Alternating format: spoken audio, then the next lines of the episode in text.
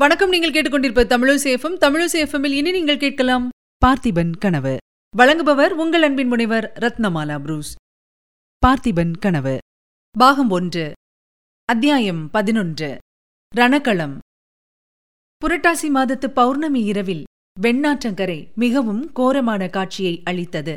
வானத்தில் வெண்ணிலவை பொழிந்த வண்ணம் பவனி வந்து கொண்டிருந்த பூரண சந்திரனும் அந்த கொடும் காட்சியைக் காண சகியாதவன் போல் அடிக்கடி வெள்ளி மேகத் திரையிட்டு தன்னை மறைத்துக் கொண்டான்.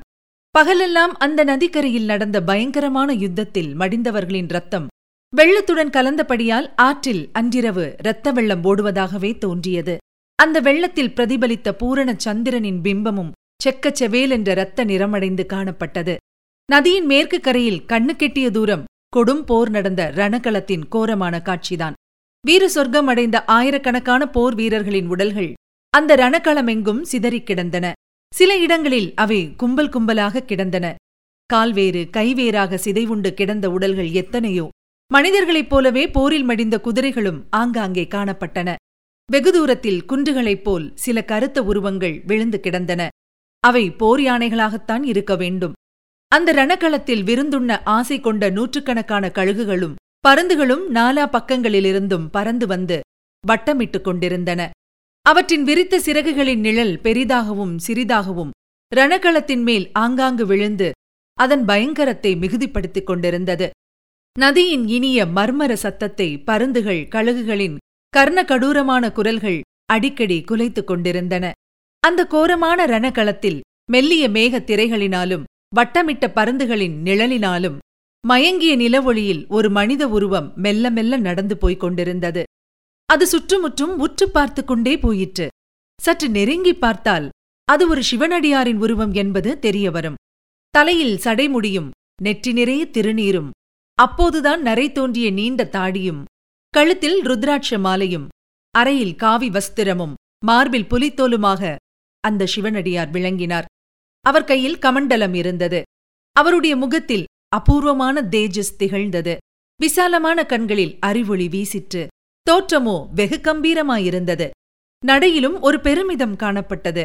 இந்த மகான் சிவனடியார்தானோ அல்லது சிவபெருமானே இத்தகைய உருவம் பூண்டு வந்தாரோ என்று திகைக்கும்படி இருந்தது. இந்த பயங்கர ரணக்களத்தில் இந்த பெரியாருக்கு என்ன வேலை? யாரைத் தேடி அல்லது என்னத்தைத் தேடி இவர் சுற்றுமுற்றும் பார்த்துக் கொண்டு போகிறார்? சிவனடியார் எந்த திசையை நோக்கிப் போனாரோ அதற்கு எதிர் திசையில் கொஞ்ச தூரத்தில் கருங்குன்று ஒன்று நகர்ந்து வருவது போல் ஒரு பிரம்மாண்டமான உருவம் அசைந்து வருவது தெரிந்தது. அது சோழ மன்னர்களின் பட்டத்து போர் யானைதான். அதைக் கண்டதும் சிவனடியார் சிறிது தயங்கி தாம் நின்ற இடத்திலேயே நின்றார். யானையின் தேகத்தில் பல இடங்களில் காயம்பட்டு ரத்தம் வடிந்து கொண்டிருந்தது. நடக்க முடியாமல் அது தள்ளாடி நடந்தது என்பது நன்றாய் தெரிந்தது. கீழே கிடந்த போர் வீரர்களின் உயிரற்ற உடல்களை மிதிக்கக்கூடாதென்று அது ஜாகிரதையாக அடியெடுத்து வைத்து நடந்தது. துதிக்கையை அப்படியும் இப்படியும் நீட்டி அங்கே கிடந்த உடல்களை தடவி பார்த்து கொண்டே வந்ததை பார்த்தால் அந்த யானை எதையோ தேடி வருவது போல் தோன்றியது. சற்று நேரத்துக்கெல்லாம் அந்த பட்டத்து யானையானது உயிரற்ற குவியலாக ஒன்றன் மேல் ஒன்றாக கிடந்த ஓர் இடத்துக்கு வந்து நின்றது. அந்த உடல்களை ஒவ்வொன்றாக எடுத்து அப்பால் மெதுவாக வைக்கத் தொடங்கியது. இதைக் கண்டதும் சிவனடியார் இன்னும் சற்று நெருங்கிச் சென்றார். சமீபத்தில் தனித்து நின்ற ஒரு கருவேல மரத்தின் மறைவில் நின்று யானையின் செய்கையை உற்று பார்த்து கொண்டிருந்தார். யானை அந்த உயிரற்ற உடல்களை ஒவ்வொன்றாய் எடுத்து அப்புறப்படுத்திற்று. எல்லாவற்றுக்கும் அடியில் இருந்த உடலை உற்று நோக்கிற்று. அந்த துதிக்கையினால் மூன்று தடவை மெதுவாக தடவிக் கொடுத்தது. பிறகு அங்கிருந்து நகர்ந்து சற்று தூரத்தில் வெறுமையாயிருந்த இடத்துக்கு சென்றது. துதிக்கையை வானத்தை நோக்கி உயர்த்திற்று. சொல்ல முடியாத சோகமும் தீனமும் உடைய ஒரு பெரிய பிரலாப குரல் அப்போது அந்த யானையின் தொண்டையிலிருந்து கிளம்பி ரணக்களத்தைத் தாண்டி நதியின் வெள்ளத்தைத் தாண்டி நெல்வயல்களையெல்லாம் தாண்டி வானமுகடு வரையில் சென்று எதிரொலி செய்து மறைந்தது. அவ்விதம் பிரலாபித்துவிட்டு அந்த யானைக்குன்று சாய்ந்தது போல் கீழே விழுந்தது. சில வினாடிக்கெல்லாம் பூகம்பத்தின் போது மலை அதிர்வது போல் அதன் பெயருடல் இரண்டு தடவை அதிர்ந்தது. அப்புறம் ஒன்றுமில்லை. எல்லையற்ற அமைதிதான். சிவனடியார் கருவேல மரத்தின் மறைவிலிருந்து வெளிவந்து யானை தேடி கண்டுபிடித்த உடல் கிடந்த இடத்தை நோக்கி வந்தார். அதன் அருகில் வந்து சிறிது நேரம் உற்றுப் பார்த்தார். பார்த்திப மகாராஜாவின் உடல்தான் அது என்பதை கண்டார். உடனே அவ்விடத்தில் உட்கார்ந்து அவ்வுடலின் நெற்றியையும் மார்பையும் தொட்டுப் பார்த்தார். பிறகு தலையை எடுத்து தம் மடி மீது வைத்துக் கொண்டார். கமண்டலத்திலிருந்து கொஞ்சம் ஜலம் எடுத்து முகத்தில் தெளித்தார். உயிரற்றுத் தோன்றிய அந்த முகத்தில் சிறிது நேரத்துக்கெல்லாம் ஜீவக்களை தளிர்த்தது. மெதுவாக கண்கள் திறந்தன. பாதி திறந்த கண்களால் பார்த்திபன் சிவனடியாரை உற்றுப் பார்த்தான். சுவாமி தாங்கள் யார்? என்ற தீனமான வார்த்தைகள் அவன் வாயிலிருந்து வந்தன. அம்பலத்தாடும் பெருமானின் அடியார்க்கு அடியவன் நானப்பா? இன்று நடந்த யுத்தத்தில் உன்னுடைய ஆச்சரியமான வீரச் செயல்களைப் பற்றி கேள்விப்பட்டேன். அப்பேற்பட்ட மகாவீரனை தரிசிக்க வேண்டுமென்று வந்தேன். பார்த்தீபா உன்னுடைய மாசற்ற சுத்த வீரத்தின் புகழ் என்றென்றும் இவ்வுலகிலிருந்து மறையாது என்றார் அப்பெரியார். யுத்தம் என்னவாய் முடிந்தது சுவாமி? என்று பார்த்திபன் ஈனஸ்வரத்தில் கேட்டான். அவனுடைய ஒளிமங்கிய கண்களில் அப்போது அளவில்லாத ஆவல் காணப்பட்டது. அதை பற்றி சந்தேகம் உனக்கு இருக்கிறதா பார்த்தீபா? அதோ கேள் பல்லவ சைன்யத்தின் ஜெய கோலாகலத்தை.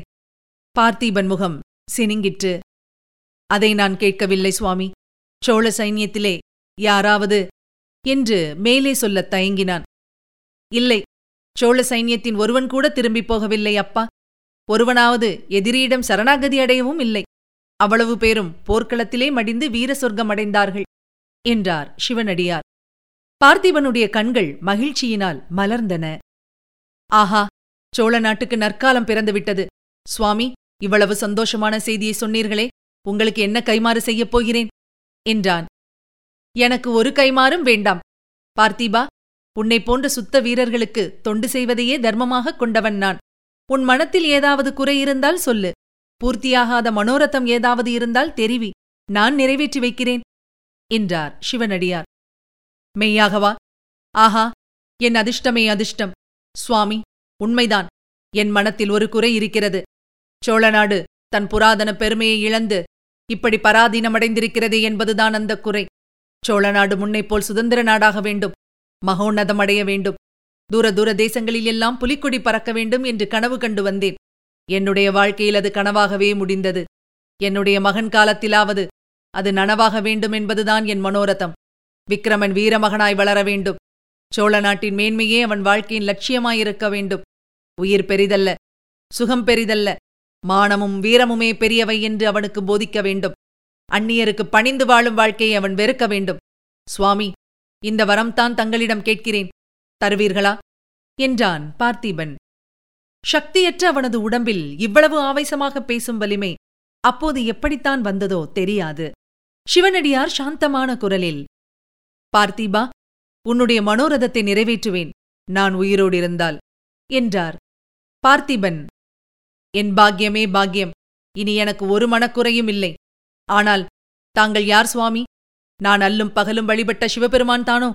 ஆஹா தங்கள் முகத்தில் அபூர்வ தேஜஸ் ஜொலிக்கிறதே. எங்கள் குலதெய்வமான ஸ்ரீ அரங்கநாதனேதான் ஒருவேளை இந்த உருவெடுத்து.